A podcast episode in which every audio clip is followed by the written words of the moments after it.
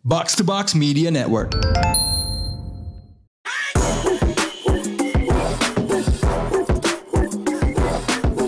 What up, what up? You're now listening to the most valuable basketball podcast in Indonesia. Box out dipandu gue Raditya Alif. Ini kayaknya episodenya, aduh. Kadang-kadang box out tuh suka dikritik. Bahasa Inggrisnya kebanyakan campur-campur. Nah permasalahannya, kali ini dua-duanya third culture kid.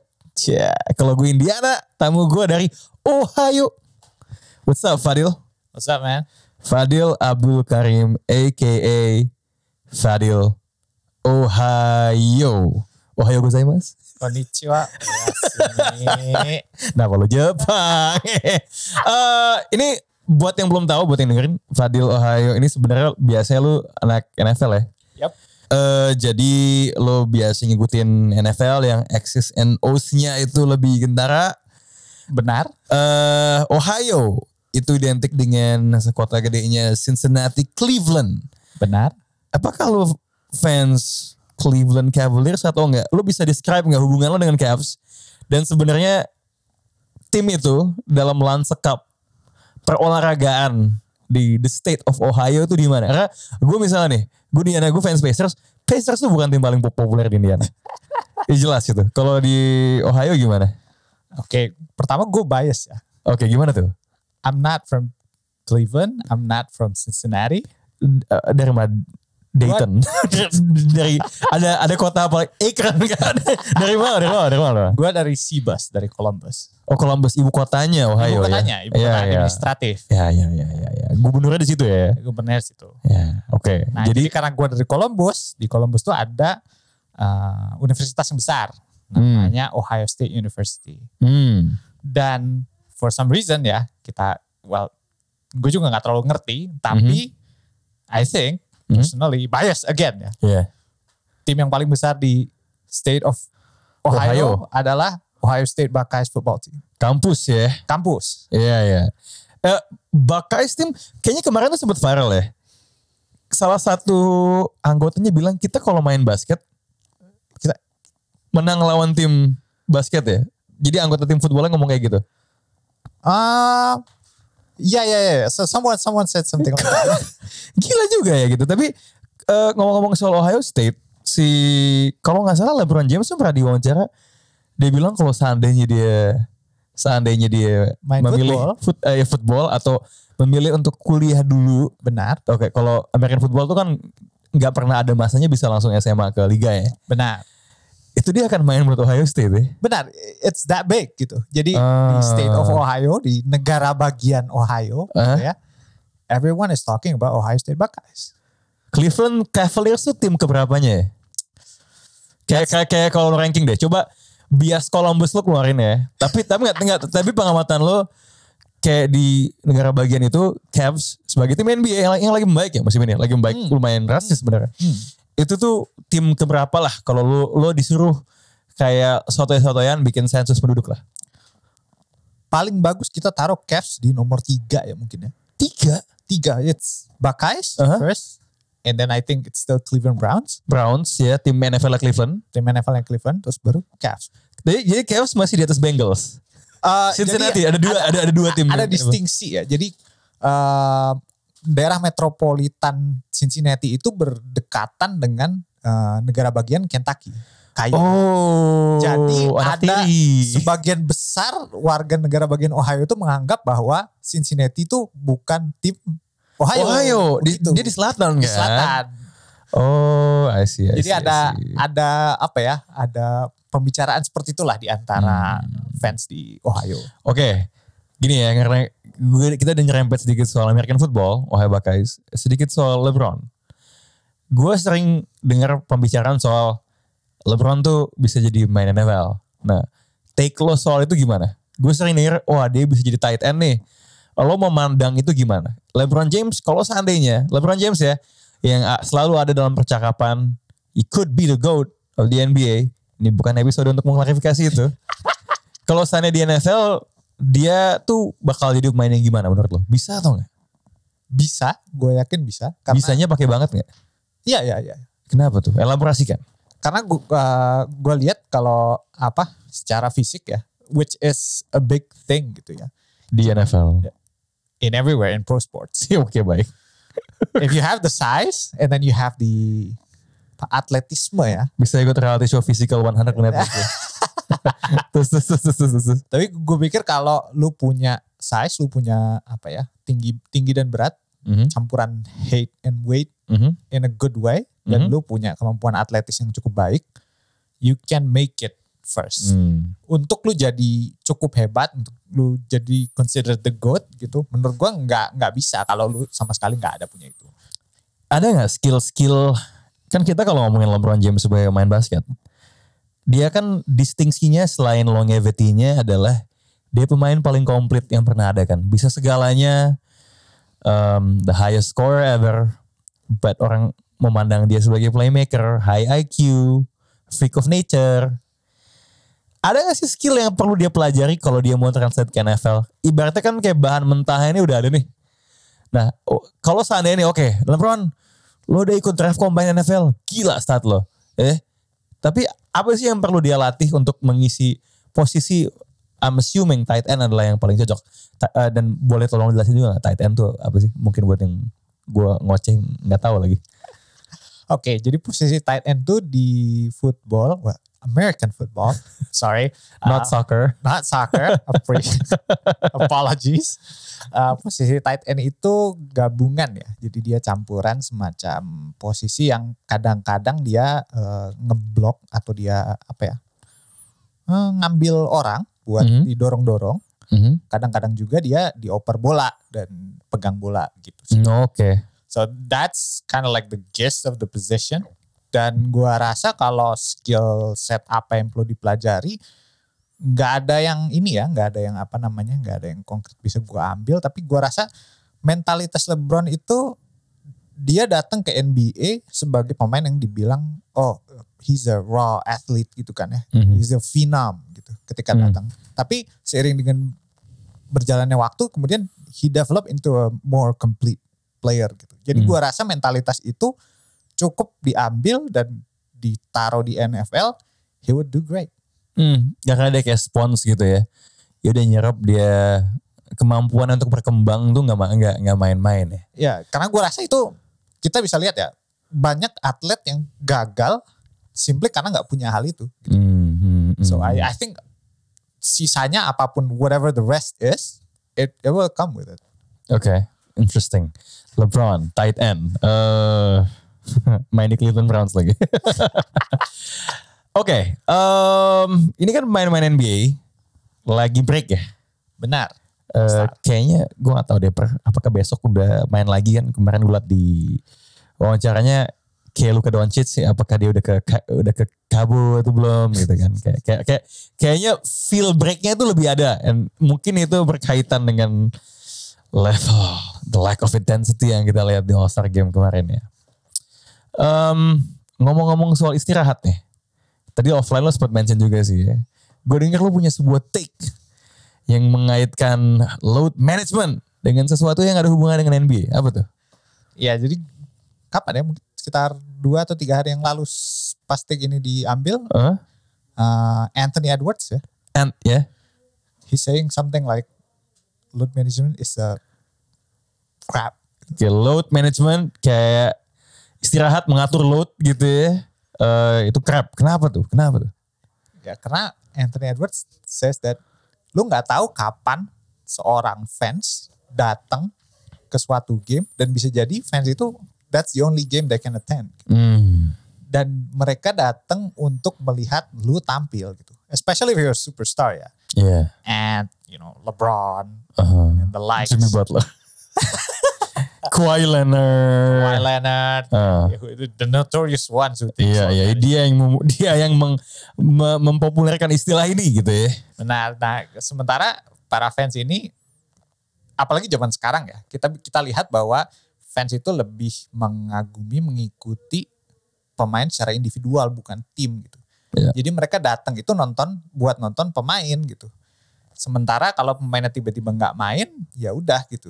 Jadi kayak mereka datang sia-sia gitu. Sementara kalau misalnya fans untuk tim ya memang mau nonton timnya, timnya nggak mungkin Iya. tiba-tiba nggak main kan. Iya, iya, iya, iya. Jadi si load management ini juga eh apa namanya kalau ditarik ke perspektif fans, ya enak gak enak gitu. Gue datang mau nonton LeBron, tiba-tiba LeBronnya kagak main gitu kan. Oke, mungkin dari perspektif pemain ya, apalagi kalau main rentan cedera, mungkin dia akan ngerasa ya apa salahnya kan sebenarnya kan gua itu yang penting menyiapkan diri buat postseason gitu ya.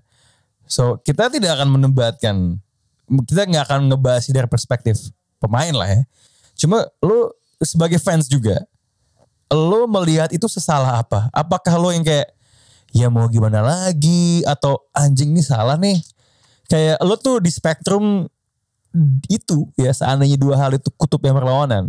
Lo ada di mana dan kenapa? Gua ada, maybe gue di tengah-tengah kali ya. Hmm. Sebagai fans tentunya gue akan kesel ketika I'm seeking something, Mhm. I paid a lot of money for it, Mhm. I showed up and then it's not there. Lo merasa ada yang harus dilakukan sama NBA terkait ini atau enggak? Yes, jadi yang banyak jadi take adalah uh, scheduling di NBA Mhm. sekarang itu all over the place. Kita apa namanya? Mungkin sudah banyak dilakukan uh, memperpendek preseason, terus Yeah. kemudian menghilangkan back to back. Sebisa, Yeah. sebisa mungkin scheduling itu dirancang supaya regular season ini sedemikian rupa pemainnya selalu available gitu kan. Mhm. Cuma at the end of the day it's a physical thing gitu kan ya. It's a competition. You want to always play 100% if possible gitu. Jadi ya memang nggak bisa dipungkiri this is the way of doing it if you want to be great at postseason gitu. Oke. Ini kan berarti lo lagi bilang itu lesser evil gitu kan? Benar. Ya kan, walaupun ada korban yang dirugikan nih, yang apalagi kalau fans pemain tuh biasanya kan, cie, bukan kayak kita fans Indiana lo fans Ohio. Biasanya kan fans internasional kan. Benar, benar. Yeah. I traveled All this miles. way. Udah kayak lagu Vanessa Carlton ya. Em, cuman menurut lo ini gak jumlah pertandingan regular season kebanyakan gak? Dan itu faktor. Kayak gitu loh. Di NFL is a different sport. Yap. Ya, jauh lebih fisikal. Jauh, jauh, jauh, jauh. Jumlah pertandingannya lebih dikit. jauh. Ya weekly kan. Ya orang, orang mampus kali kalau main itu every two days gitu ya. Cuman jum, menurut lo kan udah ada wacana pertandingan regular season dikurangin Mhm. menurut lo itu sesuatu yang bisa ngebantu eh, load management ini nggak? Because you deload, kalau menurut gue ya, karena ada kesempatan untuk deload. Because ada ada ada ada ada oh nih 82 I mean nobody's kecuali lo Gold State atau apa. Oke, I'm gonna win 70. Kayak biasanya lo 60-an aja tuh udah cukup Ya, as long as you make it to the playoff. iya, buat buat masuk first seed ya. Bahkan playoff nih dengan adanya play-in, That's true. Bener kan? Maksudnya play-in seru, tapi apakah jumlah pertandingan ini the congestion itu membuat ada prioritas yang berkurang gitu. Gua gua agak merasa kayak jumlah pertandingan harus dikurangin deh. Lo gimana menurut lo? Most definitely ya. Cuma uh, apa namanya?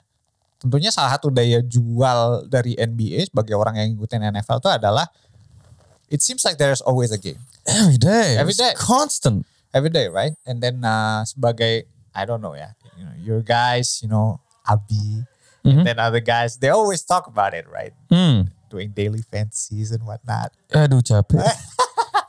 gue selalu paling buntut man kalau main fantasy. Aduh lupa upload 6 jam 2 pagi sih. Iya, terus terus. terus. Iya, tapi gua ngerasa sebagai orang yang invested in it, that's a Aha. great thing gitu kan. Dan itu mungkin nggak bisa dijaga ketika jumlah pertandingannya dikurangin. Bisa jadi nanti sehari cuma ada satu. Itu pun pertandingannya game yang nggak seru gitu. Maksudnya Hmm.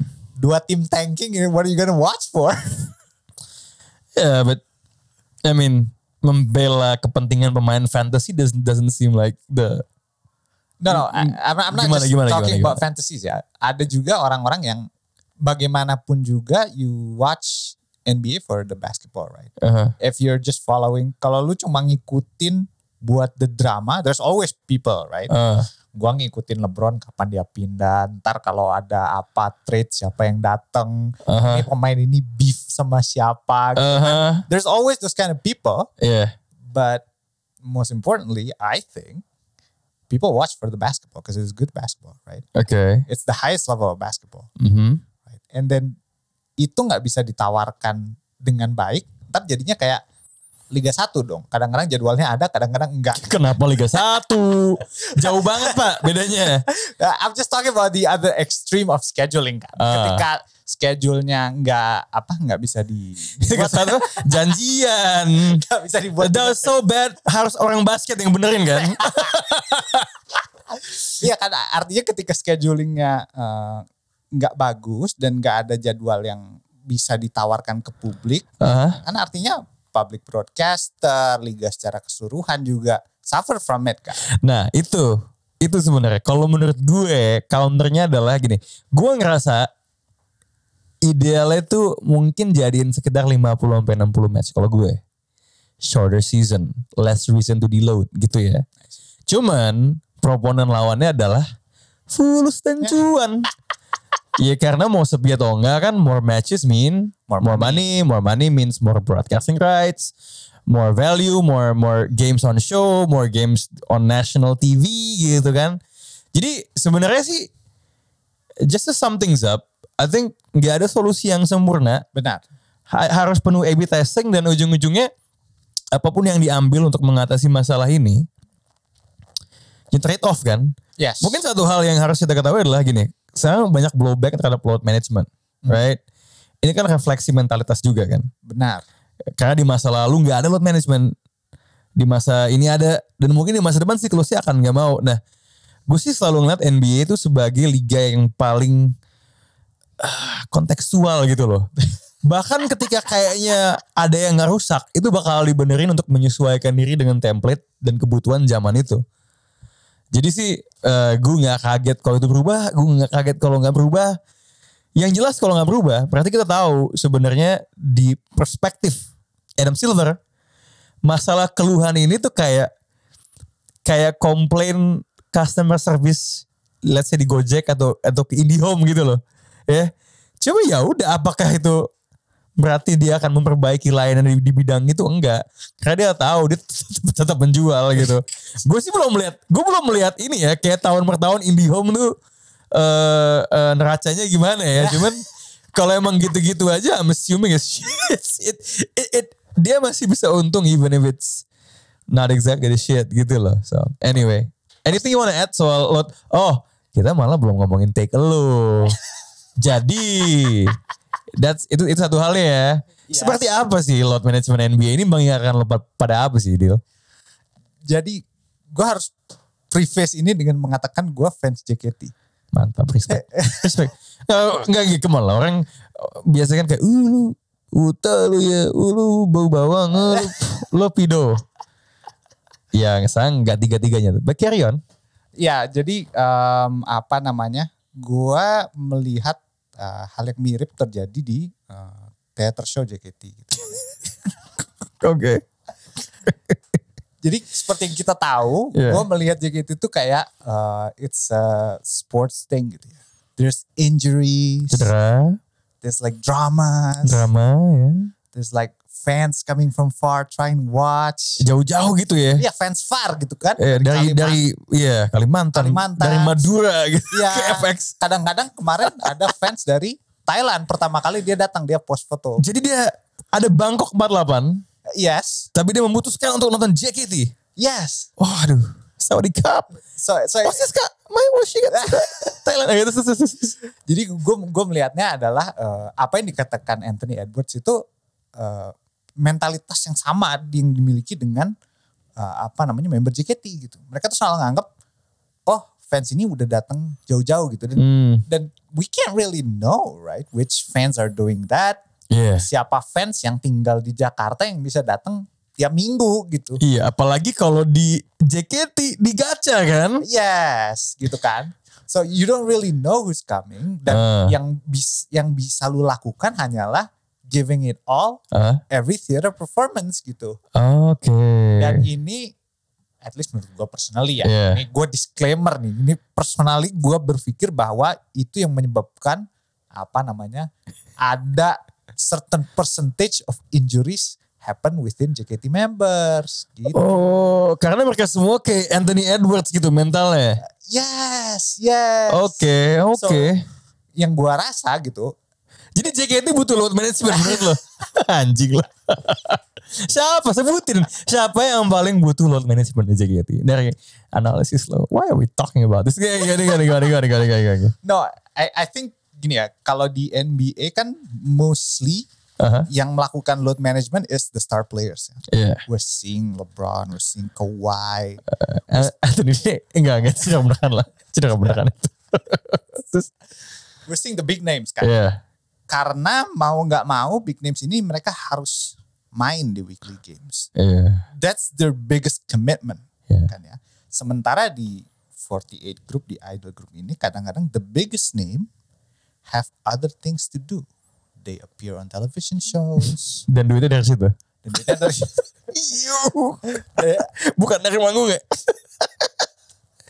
Oke, oke, oke. oke. mereka ada jadwal solo, kemudian Video call. That's another thing. But Okay. like we're we're like seeing your girl Siska, Uh, right? Macro, oke.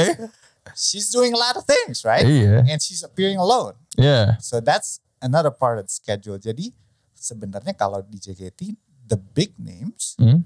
they have that kind of built in within their schedules. Hmm. However, the younger members Yang masih bocil ya. masih bocil gitu, they have to apa ya nambal appearances of their seniors karena theater show harus tetap jalan kan. Oke. The weekly games of the NBA have to go on gitu. Ketika Oke. star playernya out, you have to have a decent enough rosters Eh, to still be able to play great, Aha, oke. ya kan? Nah di JKT kondisinya adalah dengan kondisi saat ini jumlah membernya sedikit gitu. Jadi yang bekerja keras dan tidak terlindungi dari load management natural yang terjadi dari jadwal kerjaan member Hmm. adalah member-member yang ada di bawahnya begitu. Oh, jadi oke, kalau di eh, mereka tumbal gitu ya. Jatuhnya. I'm not, I'm not, I'm not saying that. I'm not saying that. People gonna come off to my head, man. Tuh. Oke, jadi oke. Jadi kalau di NBA main bintang memilih buat istirahat menyimpan diri. Yes. Kalau di JKT ya, I have no idea where, where we're doing this call. Kalau kalau di JKT load manage eh, sebenarnya bukan load management tapi bintangnya sibuk ngisi yang lain mau nggak mau yang di bawahnya ngisi gitu ya. Yes. Oke, so apa pelajaran moral yang bisa kita tarik dari situ kalau gitu men? Well, I think uh, seperti yang lu bilang ya, Ah, ada evaluasi apa? Setidaknya kita bisa memulai perbincangan bahwa apakah perlu diadakan evaluasi di NBA untuk mengurangi jadwal pertandingan, jumlah pertandingan dikurangi. aha. Seperti bagaimana? Jadi this is going too far, but Oke, I'm gonna say it enggak. anyways. Coba coba coba. Gue gua akan mencoba mengurai pemikiran lo ini. Jadi jadwal teater show itu Ya. satu show Ah. akan ada 16 member yang tampil. Oke. It's like um, 15 NBA roster players, Iya, right? Oke. Nah, semenjak terjadinya COVID Ah. di Jepang sono, sister group itu menerapkan pengurangan jumlah member yang tampil per show. Oke. Jadi show tetap bisa berjalan seperti biasanya tanpa ada beban berlebih karena jumlah member totalnya berkurang. begitu. Oke. Nah, hal ini tidak dilakukan oleh JKT. Oh oke. Jadi kasus paling ekstrim adalah di AKB ada masa di mana sekitar 2021 ya mungkin ya. Aha. Satu theater show itu hanya diisi oleh dua member. Oke. That's the most extreme measures that they have taken. Oh jadi dia jadi AKB 2 gitu. 02. Not really, but you get my point, Oke right? oke. So they're managing the loads of the members, Mhm. gitu ya. Jadi eh, apa namanya? Sekalipun jumlah total membernya berkurang, mereka bisa memberikan enough rest. Jadi member ketika tampil itu optimal. Hmm. Oke. Cuma i- this ada satu poin where the, the NBA can't do what the JKT is doing gitu. You gotta play a basketball game with five players. That's You true. you can't do That's it true. too, man. That's true. What are we talking about this, man? Oke nanti kalau ada yang nggak terlalu ngikutin eh, JKT JKB nanti bakal gue kasih marker lah di label siapa tau kayak ah kenapa ngomongin begini ini, ini harusnya di o- otakku box gitu kan. Nanti gue kasih label aja. Let's talk basketball! Um, LA, memasuki penghujung eh, second half of the NBA season. Benar. satu tim yang kayaknya pertanyaannya adalah eh, masuk playoff aja atau masuk top 4 barat the Clippers satu tim pertanyaannya bisa masuk play-in atau enggak. Udah ada bongkar pasangnya sedikit. Benar. ya. Let's talk about big threes ya. Di regular season sisa musim ini dan di playoff kalaupun yang satu masuk ya. Pun yang satu masuk. eh, siapa big three yang lebih lo suka? Yang di Clippers dengan PG-13 oh, sorry harusnya gue nyebut Kawhi Leonard dulu. Kawhi Leonard PG-13 Order is important. ya. Sama Brody. Brody ya. Terus sama eh, di Lakers itu ada LeBron James. Bron James. Anthony Davis sama Jello Angelo Russell. Balik lagi. Ya. Dalam sisa entah berapa pertandingan plus kalau masuk playoff big three mana yang lu lebih suka? Kayak kayak mana, mana yang lebih unggul lah big big three-nya? In terms of big three ya, gue secara pribadi lebih suka balance-nya dari eh, yang di Lakers. kenapa tuh Hmm, karena menurut gue sebagai big three, mereka lebih berwibawa. come on man come on no, no, no, no, no. I, I, think they have a, I think they have a better mm, balance between the three. keseimbangan dalam arti apa nih Seimbangan dalam arti nggak yang satu nggak main yang satu main gitu yang satu di rumah sakit No, terus that, that's a big if though. Ya, If ya, gue mengakui bahwa Edi itu uh, angin-anginan dan is injury prone ya. oke Dan tapi gue harus melihat ketika ketiga-tiganya main, Mhm. I think they have a better impact so to say Hmm. for the team secara positif gitu. Gue nggak mau terlalu menyudutkan Russell Westbrook, tapi gue melihat bahwa I'm not sure if he can bring anything to the table for the Clippers Hmm. as of currently. Kenapa tuh? Kan statsnya sebenarnya lumayan kalau dilihat-lihat. Rebounds, assists, second unit playmaking, shoot. Kayak kenapa, kenapa? Kenapa lo memilih jalur, gue, nyebutnya jalur vanilla. Mohon maaf ya Dil. kayak, kayak semua orang, Kevin O'Connor, kayak, kayak, kayak oke it's right gitu untuk, ya Westbrook's not gonna work gitu. Kayak, kayak, kayak kenapa, kenapa? Uh, I, I think outcome terakhirnya akan banyak bergantung terhadap konteks ya. Apakah pelatihnya bisa men-staggers the minutes? Style lu baby. Well, yeah, the, I just think Ah, all things being equal ya.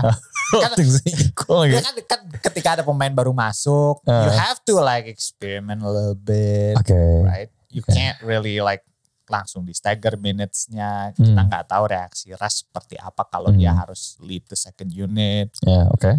and whatnot gitu kan. Sehingga secara natural kita asumsikan bahwa Ras masuk starting line up dan they gonna roll with it kan. Oke.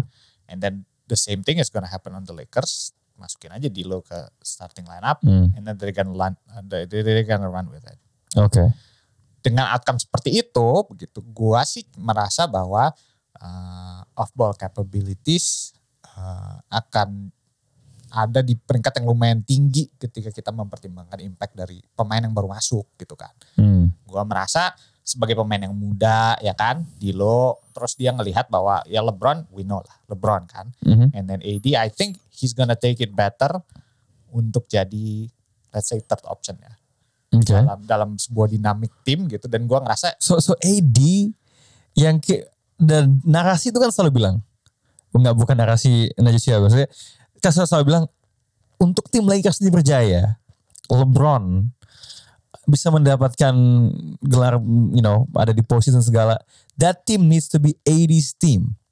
Now you're saying in this context he becomes the third option. No no no I'm talking about D'Lo being oh oh Dilo oke maaf maaf maaf my bad oke terus and then I think that's kemungkinan itu works Hmm. it's higher dan kemungkinan Rush works tanpa banyak tinkering ya. Gue Hmm. ngerasa dengan tinkering ceilingnya Clippers minus AD main full healthy sampai nanti Mhm. ujung season, that's higher. Ceilingnya siapa yang- beli? Clippers. Clippers, oke. Tapi itu tadi konteksnya adalah you gotta tinker a little bit with the lineup and other stuff like that. Oke, tingkar gimana? We don't know. Oh, oke. We don't we don't know what's gonna work. Enggak, maksudnya gini, lo, lo, lo bukan tai lo, tapi tapi ada nggak skenario di mana menurut lo it can work? Karena lo sangat pesimis kan. Kalau pesimis ya, berarti da- dari kebanyakan skenario yang lo bayangin, kebanyakan does not work. True. Ada nggak yang rada-rada work buat lo? Yeah, I I think there is a way to make the Clippers work, Hmm? but it's gonna need a lot of again experimentation yang kita nggak tahu apakah itu oke gue ngerasa gini deh experimentation itu kan bisa dilakukan ketika lu punya cukup apa ya buffer matches won Iya. lu tahu kita udah masuk playoff lah ngejar Clippers lebih punya itu dibanding Lakers. benar gitu Oke. kan terus kayak lu tadi bilang kan the goal should be in top four gitu kan Hmm. have the higher seed you know first run on Oh, home iya.